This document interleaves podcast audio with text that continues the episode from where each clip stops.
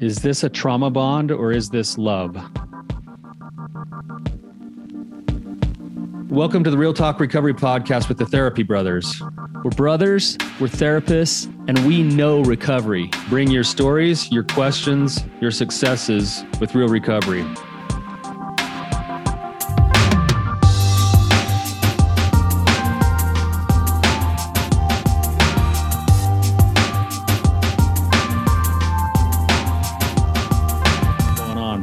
You doing? I'm good. Hey, question for you. Okay. Like, would, do you consider yourself a redneck? what, what, why do you ask that? Well, because you're a dichotomy in so many ways. Okay, why on on one hand, you're like a total metrosexual. Like, do you dress good, well groomed, this, but like all you do is like wander around in the mountains and like look for shed horns and um maybe it just shows your well-roundedness. No, I, I think this is your way of making fun of me right now. But actually, if to answer your to answer your question, I actually I'm I think I'm a cowboy at heart, but we were raised in the city and it shows. So I, that's it's like I, I would rather spend my time outside in the mountains doing things, but I don't really have the full skill set yet. And so in fact, in fact, I had a I had one of my like YouTube videos kind of go a little bit viral and it's me talking about my hunting experience. Now my hunting experience started when we were adults.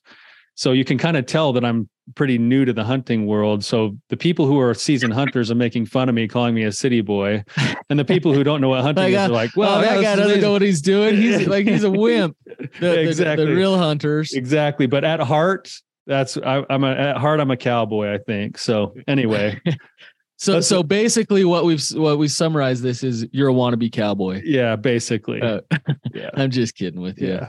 So, anyways, um, we digress. Let's Yeah. come back. We got a great right. guest on with us today. Uh, Nikki, welcome to the show. Thank you guys. Thank you for having me. Um, thanks for enduring our little um, conversation there with us. Um, so, Nikki, if we could shift gears and get into what's going on with you, um, just fill us in. Give us a little bit of background, what's happening, and then ask any questions that you have. So, in order for me to, for you guys and the audience to understand without giving much detail and derailing my story and giving, you know, having my trauma come up and just be all over the place, I would like to read a- an excerpt from the book, The Emotional, The Emotionally Destructive Marriage by Leslie Vernick. And this basically describes what I lived. It goes like this. Most people who brainwash use methods similar to those of prison guards who recognize that physical control is never easy accomplished without the cooperation of the prisoner. The most effective way to gain that cooperation is through subversive manipulation of the mind and feelings of the victim who then become becomes a psychological as well as a physical prisoner. In other words, if you want to control over someone, play mind games with her and emotional manipulation, create confusion of what's real and what's true, isolate her from others, keep her up late, don't let her sleep, badger her until she gives in, threaten to hurt her, her children, her pets, her possessions, her reputation, tell her God is on your side, degrade her, humiliate her, and enforce trivial demands. Refuse responsibility and instead blame, accuse, and attack control the money so she has no resources and is completely dependent on you for everything. And keep her ambivalent about leaving the marriage by peri- periodically performing small acts of kindness. Bring home her flowers her favorite flowers clean up the kitchen or allow her to go out with her friends. That will keep her grateful for your gestures as she will try to make things better. It stokes her hope fantasy that someday things will be different these tactics to gain control over others are used by the military and prisoners of war and are so effective, effective that religious cults use them to keep their members compliant. They should never be used in a marriage. They work at systematically destroying the personhood of the other, leaving her in a diminished capacity to resist, to break free, or to think clearly on her own.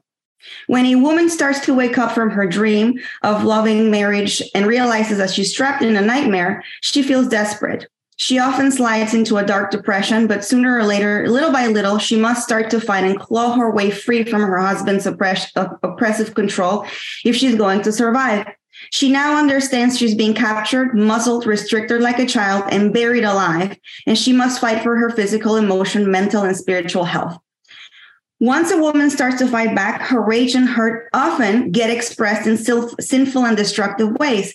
She may appear irrational, ungodly, unstable, controlling, mean, and even a little crazy to those who don't know the whole story of what she's been through and what she lives with.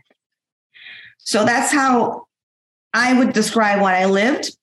And this is uh, from the report of Amnesty International of how prison guards work on top of the triangulation with females, the lusting uh, after other females, uh, from the beginning, uh, the triangulation with his ex girlfriend, till the end of when I actually left because I separated, to the lusting of a coworker, which was the third coworker that happened, which his thoughts were, and he confessed this eight months after he had been lying to me and saying I was wrong because of course I'm a woman and I know there was something wrong. And he said that he thought she could give him children because throughout this uh, story that I had with this person, I got pregnant with a tumor. I couldn't even bear children. I got pregnant with a tumor. I had chemotherapy, and I'm also seven years older than him. So for him to think these types of things, it really hurts. Yeah, because they're always younger than me, you know, they're prettier, quote unquote, than me. But you know, it's all vanity and vanity. You know what proverbs say about that. But Nikki, how how long you been married? Uh, married seven, together eight years. Going to be nine next year or something like okay. that. Okay, together eight or nine years. Um, and the relationship with what you just read, you would say the relationship has been basically that most of the time. It escalated to be that he always used control over me in, in, very small ways until the end of it, where um, I would be lectured for hours of how I'm capable of speaking about my faith or about something that I did that, you know, I could be there sitting for two, three hours with his word salad. And I would be like, I'm thirsty later, I'm hungry later you know, so I wouldn't be able to eat. Or if I didn't say something that he would deem good, you know, he would badger me in my room uh, until late hours, pull my sheets. He would come over at the end and just, you know, because I would start yelling and be like, leave me alone. And he would cover my mouth and just, you know, be on top of me with brute force and be like, you know what? So he'd, need- he'd physically assault you he did um, uh, yank me and one of the trips we had to vancouver my arm got messed up. He refused uh, medical attention to your, me. your your arm got messed up by him doing something to you yanking, or me. yanking me. By, by, him yanking your arm? My shoulder. He your yanked shoulder. me to the okay. front and my shoulder it just recovered like a month ago. This was july last year. Okay. Has he ever hit you no, but what I used to tell him is that I would have preferred being hit so I could show my bruises because mental stuff that he did to me was far more worse because my body started having I'm going to call it a pain, even though I don't want to call it like that because I, you know, I've been working with my brain so my body relaxes for like five years now um, on my, my side where my liver is. Um, I felt like it was gonna burn and explode, and I've been in the ER, and they're like, "You have nothing." I've been to doctors in Mexico, and they are they're like, "Well, you have some colitis, but it's like okay." And they've given me morphine. Nothing helps it until now that I'm away. So, current status of your relationship is that you're separated, correct? Yeah. I moved out um, December the 12th, moved to another province as far as I could. Um, and right now we're in no contact because I don't want to talk to him. However, he's coming to visit at the end of the month. So you're still together technically, but he's separate from you, but you're still in a marriage, in a relationship. Yeah. The plan the plan isn't to divorce or you're not going down that road yet the plan for me is to get divorced. I want the the the later relationship that to me was completely destructive done. Like I, I want closure with that. And at the end of this year, because we need a year of separation, we are going to get divorced.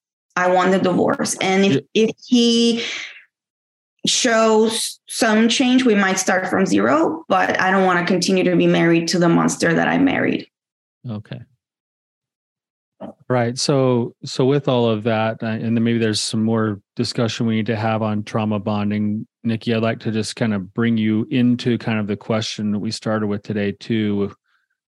It sounds like you're, it sounds like you're making some pretty good decisions. You're doing some pretty solid work, but you're also, you know, you were kind of talking about is this love or is this trauma bonding? And maybe we could kind of get into that a little bit and and maybe i want to just ask you your goal is to as of right now if things aren't changing you are going to move on. You're not going to stay in the relationship. I don't know that because i'm a believer and i know like i believe in christ and grace. And i don't think worldly people can change as easy but people that believe in the power of christ can. And he has shown remorse. I just don't know if it's real or if it's you know a part of his act to so, get so, me. yeah p- part of the abuse cycle is showing remorse. Do you understand that? So part of the cycle of abuse is uh, this this stage of remorse. Um and the and the are you familiar with the abuse cycle Absolutely. Um, but he only showed the type of remorse I wanted to see until I left, until until he saw my stuff being packed in a box. That's the type, you know, not before. Then, then the remorse will come and then the buildup will happen, the incident will happen, the apology will come again, and the remorse will come again, and it goes on and on and on. Um and and, and so you know and, and, that remorse can feel and and c- can be genuine. Like i feel really really bad about what i've done. But what with an abuser what what happens is they have remorse and the partner's like well okay okay i feel bad. I, i'm a believer and i'm supposed to forgive and all these things. But what you need to see out of an abuser who feels remorse is them kick into gear to do some some real work on themselves to make sure that they never do that again that they, so, so they're doing their own therapy. They're stepping into their stuff so they, they make sure that they don't even come close to that. When all they do is say sorry and all they do is feel bad and all they do is yeah yeah don't leave me don't leave me it's coming again nikki. And and and that's like tyler what i'm feeling and tell me if i'm wrong here is i'm feeling nikki what i'm feeling from you is a complete lack of safety emotional physical um just just even sexual and like a complete lack of safety. And so you're trying to get your feet grounded somewhere, but knowing that he's coming to visit you again and knowing that a relationship is still out there, it's hard to get grounded and feel powerful and peaceful when there's such a lack of safety going on in your life. Ty- Tyler, are you sensing that too? Yeah, I'm hearing that. And, and maybe this gets to the heart a little bit of that idea of what trauma bonding is. And, and maybe I would just like to talk about that so our listeners can all be on the same page with this too, with what Nikki's talking about. So when we look at when we look at like trauma bonding, there's a couple of things. Here's a couple definitions we can kind of go over. And I think it comes around to what you're getting at, Brandon. So um, one definition of trauma bonding, and there's a couple key elements to this, is the cycle of being devalued and then rewarded over and over again. And it works over time to create a strong chemical and hormonal bond between a victim and the abuser. So, in essence, there's two things that happen. There's systematic de like devaluing, which Nikki, you actually just outlined several different modes of being devalued inside of basically gaslighting on steroids. Yeah, big yeah. time. And he and she was just she's she just described all sorts of it. She described physical, she described mental, she described emotional, she described sexual, she described all sorts of different ways that this devaluing is happening. And and then intermittently, meaning not all the time, but just enough. And this is the strongest way to reinforce things, intermittently being met with like some type of a reward, an apology, or some warmth, or some kind, love, kindness. or some affection, or some kind of kindness. Please don't and, leave me. You're amazing. Yeah, I, I want you. And what happens is, is the body chemically then because of all of that chemical stuff going on between the two things, the body chemically bonds, you know, even emotionally to the person who's actually do, been doing the abusing too, because of all the good stuff that they're giving, kicking back to. And that's where people would then ask the question, well, I love him. Like I, I actually love him, even though I know it's not healthy. And then it feels really, really hard to get out of the situation because there's that little bit of payoff that's been coming that reminds you that oh like i like what i get here sometimes and there's all these possibilities of how good it could be if just this this or this or this and then people stay and in the meantime they get devalued further and further and further and eventually they kind of lose sense of themselves and then they don't even feel like they could leave if they needed to mm-hmm. and so that's that's kind of what trauma bonding is and i think i think part of the confusion happens because there are elements of being attached and connected which feels like i mean that's that's one that's one version or a definition of love so in one sense i do love this person well that, and it's not healthy.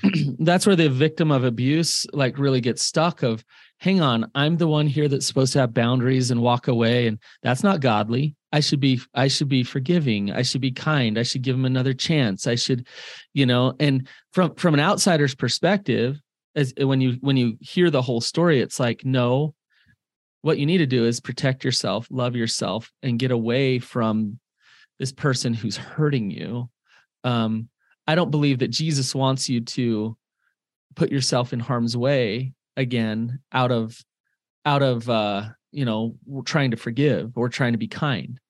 Um so does that nikki what are you thinking? So obviously this person is not all an ogre. Like he has excellent traits that um you know bond very well with my personality as well. So when we're having excellent times we're having excellent times. And this is why it's so confusing. Um, he has joined two programs and he has a psychologist. But i just don't know if he's just doing that to to get me back. You know i don't know if that type of person has the cap- capability of really having empathy because something that i that scared me the most is that i didn't see any natural empathy with him. Like he would just he's a good actor. He's a good performer um, in bed with socially because he went to an excellent university to the best schools. He's very eloquent and he if you know him like a random person in the street you'll be his friend forever because he's attentive in time. He has three jobs. Like you know he's a model citizen for what you would think you know and he he can memorize scripture he knows all the scripture back and forth because he was also raised as a jewish person so he understands things and it's just where, where do I fit all this abuse in with a person like this? Like, is he just because? Because I also read the book from um, Lundy. Why does he do that? Mm-hmm. And all the excuses that I gave for him, like, oh, he had a terrible childhood. Oh, his mom. It's like there's no excuse. I also lived a horrific time when I was a kid. I was abused by my dad. He would, was murdered when I was six you know um, my mom and i developed for what i understand in the past weeks an enmeshment and you know my ex was right because he always told me this you know he was right but i didn't understand what that was because my brain was busy trying to understand this marriage so i also lived horrible things but i don't go around treating people like this so so where is the line of oh well you know they live their own sour life and they have things to work where no i have proof that he was cruel. It was cruelty. Like I remember at the beginning, I would tell him, You're so mean. And this was a repetitive, you're so mean, and you're mean, and you're mean. And then it became cruelty. You know, so how can a person that have all that, you know, I guess you would want to label as a narcissist. I don't even know anymore. Like, I don't have time to sit with a psychologist. Has he ever taken tests? I'm no one to say what his deal is, but what I do know is what I lived. But but Nikki, this is so so this is interesting because you bringing up your own ch- childhood trauma, um, it muddies the waters a little bit about about your truths and and who you are because he can be he can be a great person who's a horrible partner. Like he he can be a good person. If Tyler and I were to talk to him, I'm sure we would love him like because we would see the good in him and he's a son of god and he's a good man and he's all those things and he can be a piece of crap partner who breaks your boundaries and breaks and, and has deal breakers that say, this doesn't work for me to be in an intimate relationship with you. But when you've experienced a lot of trauma in your past and in your childhood, then, and this is really where trauma bonding comes in, it's well, I'll talk myself out of my truths, or I won't know what my truths are. I'll let some things go. I'll tolerate certain things because I want to be loved. I want to be connected to. I want to be good. And what I what I will sacrifice is my own healthy boundaries here, um, because I don't trust myself fully because I've had so much trauma in my life, right? Um, and that that's where you and it feels backwards when somebody's been a victim of abuse and betrayal and all those things but that's where your work is so important to be able to do your own trauma work to get really clear with what your truths are what your deal breakers are what your boundaries are so that in those moments of well i want to give in on this one or like I, I just want him to love me so much that i'll tolerate him yanking my arm out of the socket or whatever um you don't allow that to happen because you've done your own work and you are grounded and you have that recovery capital and you're strong, right? Does that make sense? Absolutely. And, you know, I just turned 41 and I don't want to regret this because there's no should have, but I feel like it's sometimes it's like, oh my gosh, really my this type of work begins now when I feel I already wasted eight years of my life with this person. Mm-hmm. You know, um, like now looking back at what happened with my mom and I, absolutely, I was, we were both trauma bonded. You know, I was her emotional crutch my whole life. So one of the things that stirred me the most this past three weeks was that there was a phrase from my mother if you don't do this, we're going to have a serious problem. Right. So I was always a good girl. I was always the best person in school the all the diplomas were for me. I was always carrying the flag for you know the marching people, like the Mondays back home in Mexico. You know, I'm from Mexico. I was always the first to have A's and tens because back home it's tens, and you know I just want to avoid a problem, and that's something that I've been meditating on where okay so if i'm going to have a problem with someone which my philosophy of life is everything could be so much simpler and we could just all enjoy you know, I don't want to have problems with anybody. But with this person, the only thing was I had problems all the time. And you're exactly correct. Like I was just conceding. So I did not have any problems. But at the end, I had the worst problems I've ever had in my life. Like it, it just backfired at me. And so I'm understanding that, that yes, I don't even know. Well, I'm starting to understand what my boundaries are. Um, grounding has been so important to me because my mind tends to wander because I was also an abandoned child. My mom was working for whole life and I was left in everybody's homes, you know, while she was working. So I guess I developed a way of going in my mind somewhere, you know, and I, I guess I fantasize about having a perfect place where I don't. Like it's, it's okay to understand that you're in a good spot, not in a good spot right now. And I'm not. I'm in one of the most terrible times of my life, I have to be honest. Yeah. Yeah. Nikki, you you bring something up that I really think is important to hear and understand. In the way that you just did this was actually really impressive. That somehow Brandon was talking about this and you connected the dots back to a belief that you learned as a child. Where in the trauma bonding that sounds like your childhood I was full of lots of big trauma. And inside of that, there was a belief system that came out that said basically, don't make waves. Like, you the you, you don't want to have a problem with anybody. And then that belief has carried with you into your adulthood. And this is what makes it so difficult when you actually look at getting breaking what would be a trauma bond is that it almost feels wrong to do something different than what you were taught as a child. So to actually be able to tolerate some conflict through some the use of healthy boundaries and know that maybe that's going to end up leading to you not being the solution for somebody else or not being not tolerating being treated a certain way which might lead to a little bit of conflict or tension that not only is hard to do because of the conflict or tension itself but it's it almost feels unnatural because the rules that you've been living by say that you're breaking all the rules when in reality it might be the healthiest thing you could be doing for yourself even though it feels completely wrong. And i became a rule breaker. That's the point. You know i don't have a really nice straight godly path. You can't even understand what my life looked after. I left home when i was 18 i never wanted to look back. Then i moved to a, the farthest country i could move to you know, and, you know, obviously I was with uh, horrible times with a lot of men, you know, and I've always trying to find, I don't know, I have so many mama issues, daddy issues that it's like I can see them now clearly. It's just that I need the, the appropriate help from a professional, which I haven't found. You recommended someone, you know, because they all fire me. you know, it's like, where do we start? Like, uh, but the, okay, Nikki, why do they fire you?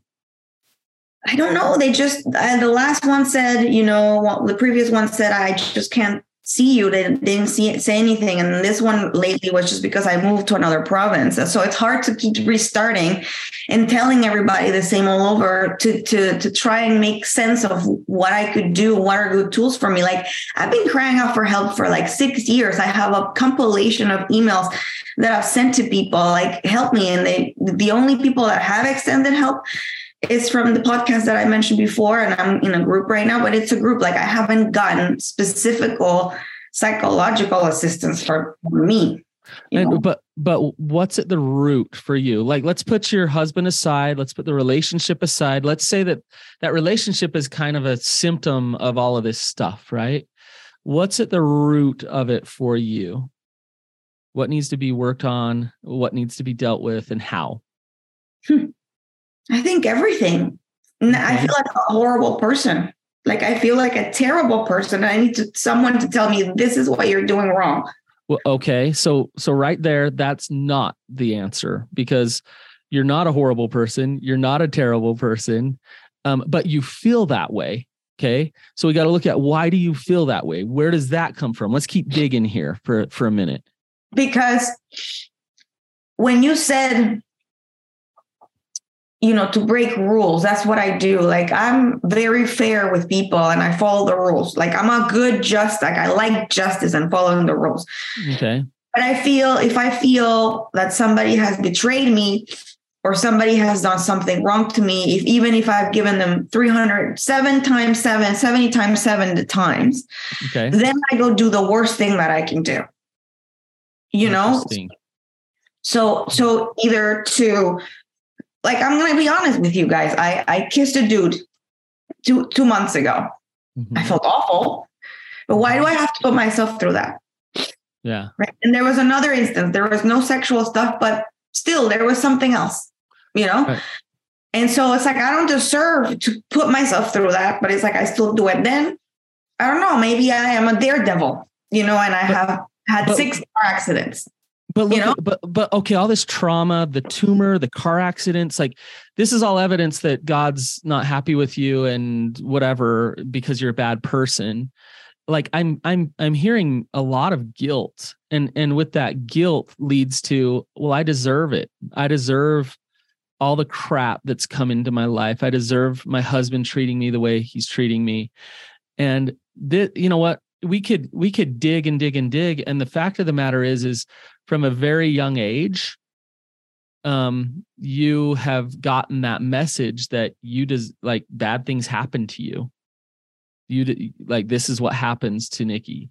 Well honestly compared to the lives of many friends that i've had actually a friend of mine told me you're the person that has had the hardest life that i've ever known. Right. Ever. so what does what does that mean about you well, she said, this is what she said that I could overcome anything. But it's like, what don't you think that I've been putting a mask this whole time? Mm-hmm. You know, like just because I'm the friendliest, the most bubbly, you know, I can open businesses and have ideas. But right now, I don't feel like that. For the first time in my life, I feel like I can't do that anymore. Like, I'm like, no, this is real. Like, I don't, I really don't feel like I can go back to, oh, I can just get over stuff easy like I used to before, you know? Right. Like right now i'm actually grieving and i'm feeling um the full weight of what i've been carrying for me for my mom for my dad because i know everybody's trauma. Like i've been told their whole stories. Plus my husband's trauma you know? So I, I totally agree and i had a debate with with a sister about this you know about how i thought i deserved them and and they told me like god doesn't punish that way we reap what we sow, but God doesn't punish like God doesn't punish that way. Oh, I did reap what I sowed, though, don't you think? Say that again. But I still reaped what I sowed. Well, so so this is what's tricky about that. And Brandon, you can chime in. It looks like I might have cut you off there. So no, you didn't. Okay. Okay. So um so in on one hand, did you reap what you sowed? If we could take the judgment out of it of you're a terrible person, in some ways, some of your choices have led to certain reapings that you don't like, right? But if we were to actually look at it from a broader, bigger perspective, this is where I think Brandon was trying to go with you, not what your friend says about you, but what you believe about yourself because of the things you've experienced. There's a belief system that says, I deserve to be treated this way or have this happen or have this thing happen or have this thing happen because if I make waves, we're going to have a problem. And by nature of being a human being from the very beginning, a little child, you couldn't help it. And whether you made waves or not, you were treated in certain ways by your caregivers that led to a belief system that you must be bad because you were taught that from a long time ago. And then there's a reenactment that happens of those things over and over again. And the only automatic logical conclusion that anyone comes to is the belief that was planted in them from the beginning of I'm a terrible person and this is the reason why I'm getting punished or I'm getting what I deserve or I'm, you know, whatever it is. And what Brandon I think is trying to say is is that maybe it's that belief system that could be met with understanding where that even formed in the first place with a ton of understanding and compassion instead of the shame and judgment that you live with on your in your life on a daily basis. Mm-hmm. Yeah, absolutely. And it's hard to realize that the person that was you know, I, I have it in a page here. The source of safety is also my source of fear. You know, speaking about my mother. Yes. Uh, because well, and, and, look at what look at what you're living now. You're re, you're replaying that thing in your relationships right now, where the place where it should be the safest is also the place where you have the most fear. It's it's almost like a comfortable place to live, even though it's a miserable place to be. Absolutely, absolutely, and you know, my mother also would tell me, You're very intelligent. You know, you're a beautiful girl. Like she would tell me positive stuff. But I've also learned from another book that I'm reading that that's also telling you, Well, I don't expect a dumb daughter, you know, or I don't expect an ugly daughter. You know, it's almost like brainwashing the child to think the way a parent wants you to be. Yeah. You know, because I could have been not intelligent and they could have been okay with that. Because I, I remember kids in my school that weren't so smart, you know. But the fact that either if you don't do this, we're having a serious problem, and you're also very smart, very intelligent, and this is like it's almost like I got molded to always do whatever she wanted at the time that she wanted. And I have multiple examples. So exactly what you're saying, I'm replaying, you know, in my marriage, what is what I what I'm accustomed to living. You've been groomed to be what we call a caretaker. So what that means is that you you care you you take care of other people's feelings and thoughts over your own all the time because you're scared of the wrath of actually stepping up. And you know, Nikki, like think for a minute. I'm going to say something and this isn't trying to rip on your mom or your husband or anything. But what if you have no clue what love and safety feel like in a relationship? I have no clue. Like you have no idea because you've never really actually felt that.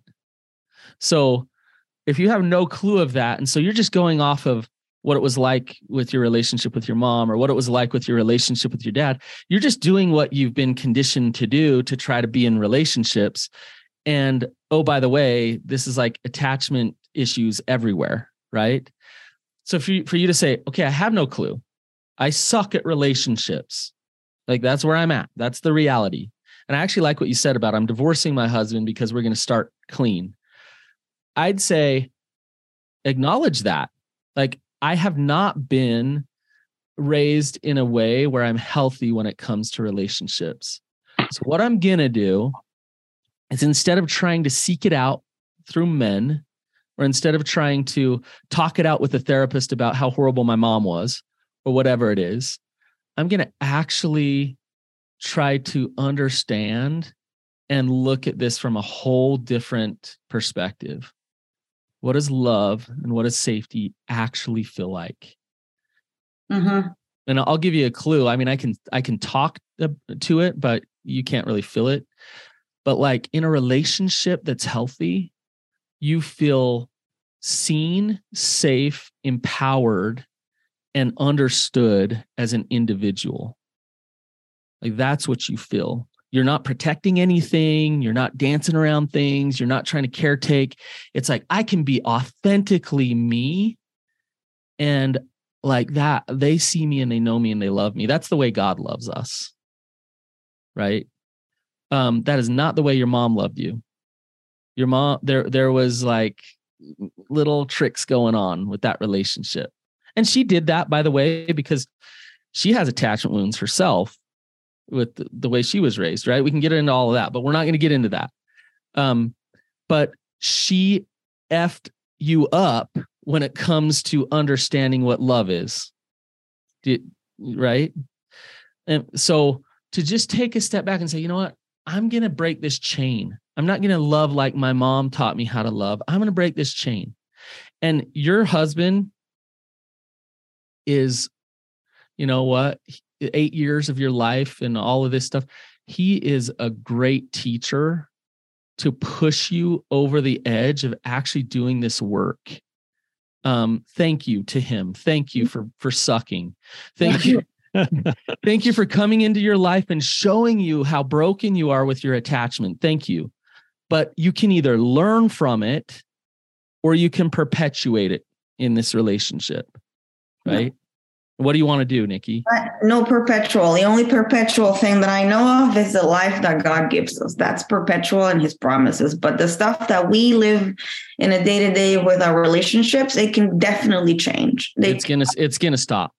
Yeah, it has to stop. Um, and I honestly, you you guys are a blessing because I've never actually heard that from anybody before. And it's true. It's true what you're saying, um, Brandon. Like, like it has to stop with me. And in this past three weeks, I did put a big, big boundary with my mother, and it made me feel guilty to the point of hauling and yelling and, and actually like crying from the pit of my stomach because it's like I can't I can't give you what you want all the time. Good. You know, I have to give to myself, but it's Good. also what does the scripture say about parents? You know, she's also elderly now. She's 75. So I feel awful I feel so bad by putting maybe, up. Maybe you honor her by being honest with her and having boundaries with her. Maybe that's being righteous.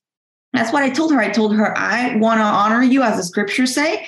And I think if I keep acting and behaving and accepting your behaviors towards me the way that I have this whole time, because of course I, I set a boundary and then the whole attitude like I used to live with when I was a kid came up, which is stonewalling, refusing yep see me and like making faces or being hypocrite, like good morning, you know.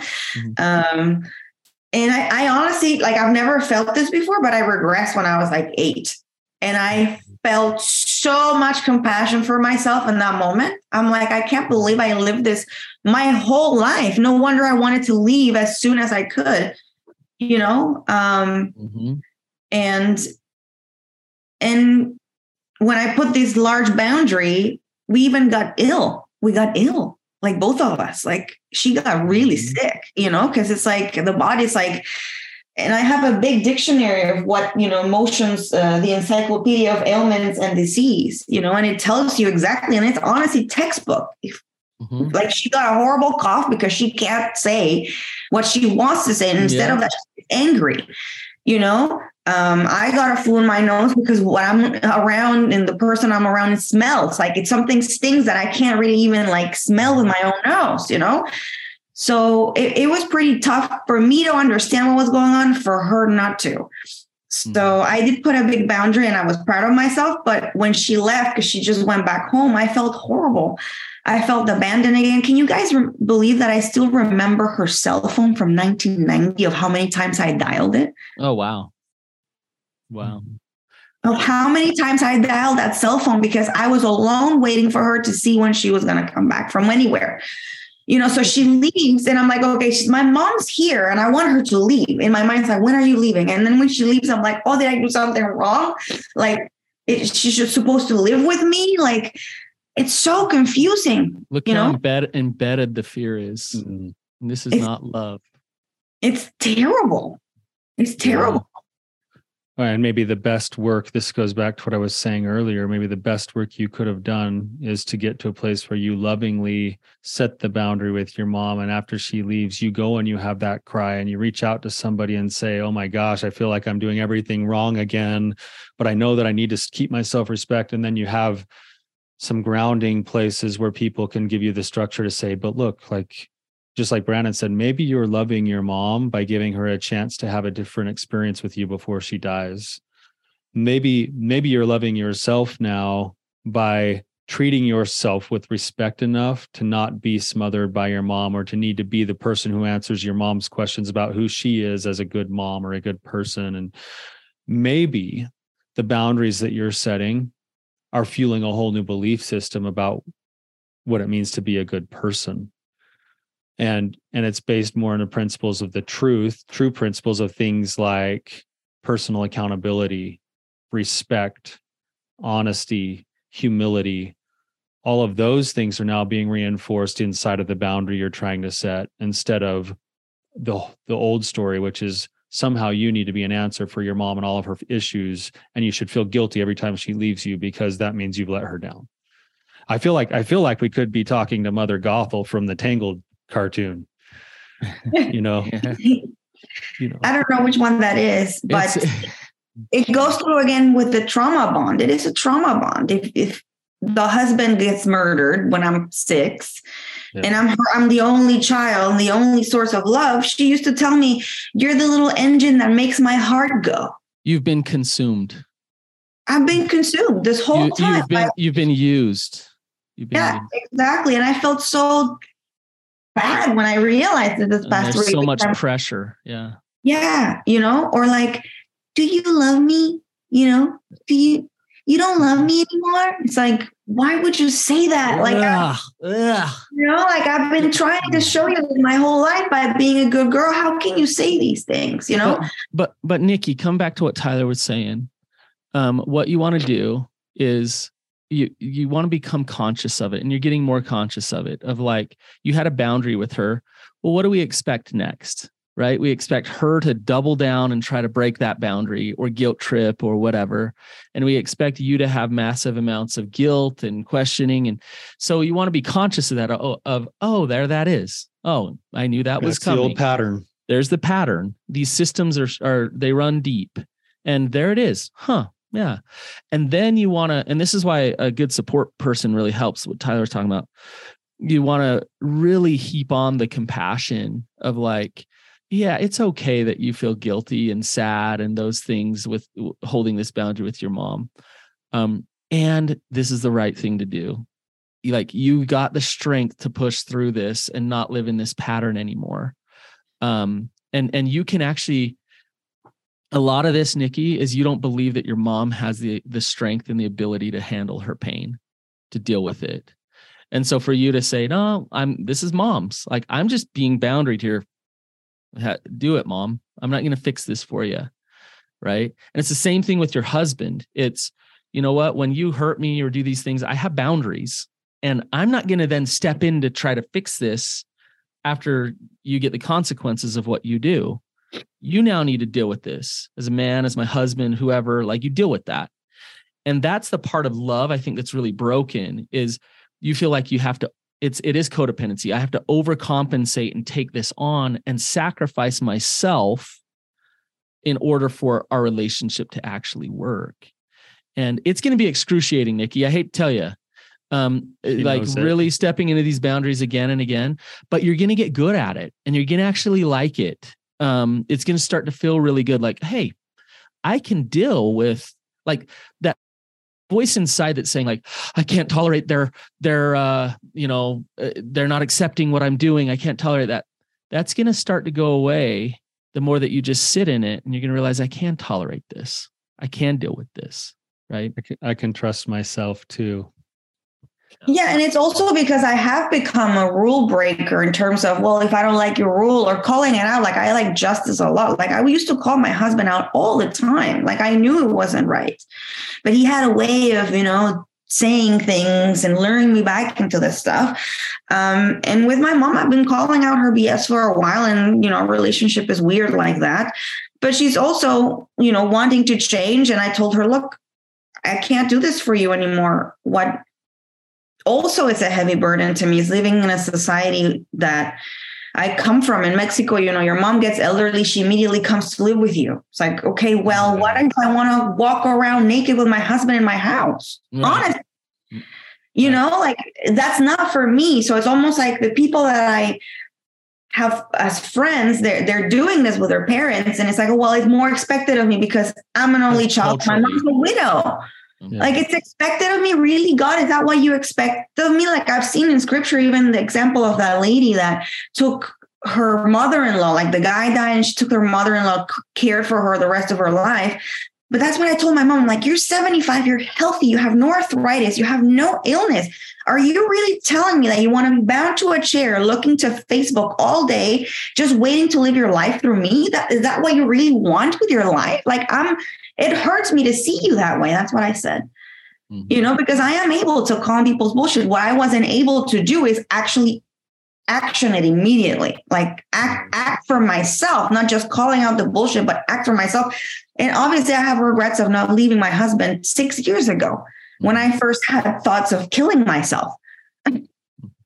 You know, like I've never thought of that before, not even with my dad died, not even when we found out that my uncle had murdered him, not even none of this. Just with this person, I, I had thoughts of killing myself. Mm-hmm. I should have left that time, yeah. but I didn't. Mm-hmm. You know, I didn't. So that's that was my problem where I could I could see and discern the bullshit, but it was like I can't stand up for myself because I had no brothers or sisters to teach me how to do that. I was always submissive. I was always saying yes or no. Like in a party would be like, oh, do you want some cookies? No, even though if I wanted the cookies, I would say no, just not, you know, to to I don't know, to show something. I don't know. It's so weird, mm-hmm. you know? Yeah. But I, I think Nikki, this is maybe this is something that I think you just illustrated though, that in what you just did with your mom, you acted differently than you have in the past, where you not only saw it, you not only called it out the way you have in other relationships excuse me sorry for that. You you you actually took action this time and and i think that as you move forward you're going to need to be able to see call it out meet yourself with compassion and take action and allow for your actions whatever they are to protect your values to give space for others to need to make their choices and take action as well. And if we were to bring it all the way back around to the trauma bond idea, this is where Brandon started.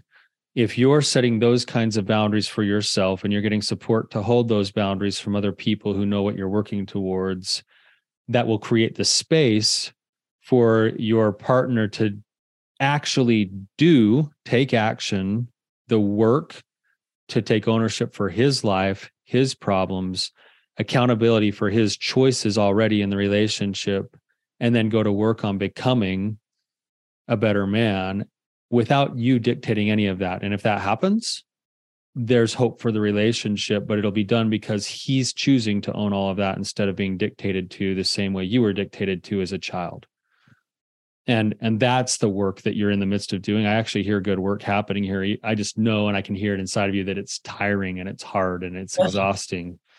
But but it, that is that is the work that that is what is necessary to change these patterns that have been ingrained for your whole life maybe even for generations right nikki yeah. we got to we got to wrap up but um going along with what tyler just said with this work um do you really want to know yourself?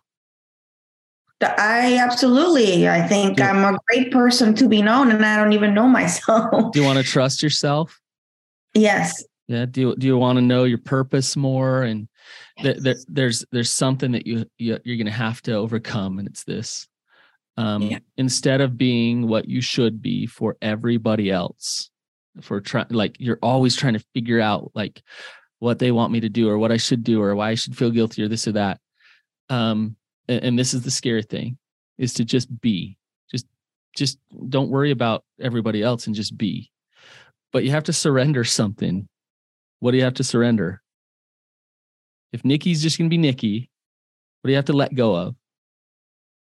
The the rest of the ideas from the rest of the people. I don't. Yeah, Yeah. what what they think about you. They might think you suck. They might think you're selfish. They might think you're wrong, stupid, whatever. You got to let go of whatever they think about you because does it does it really truly matter? Does your worth uh, is it contingent upon what they think? I only care about what God thinks about me. Okay. That's the only thing I care for. And God loves you unconditionally. God doesn't love you like mom loves you. God does not love you like husband loves you. I don't know that. That's That's it. That's That's it. That's you it. don't know that. When you know that, then you can surrender this over, like I'm saying. That's the work to do. Okay. Nikki, I, I feel like we're we're scratching the surface. We could talk about so many other things. I hate to wrap it up so soon, but we are out of time. Thank, Thank you you, for coming on today. thank you so much. This was a blessing, and may God keep you safe and continue to make you a blessing for a lot of people because you're a podcast. Even though they triggered me a lot, um, they have been a lot of help. awesome. Thank you, so Nikki. much. It was a pleasure to visit with you today. And and for those of you who are listening, if this is impactful for you or you know people in similar situations, feel free to share this with those who you might know as well.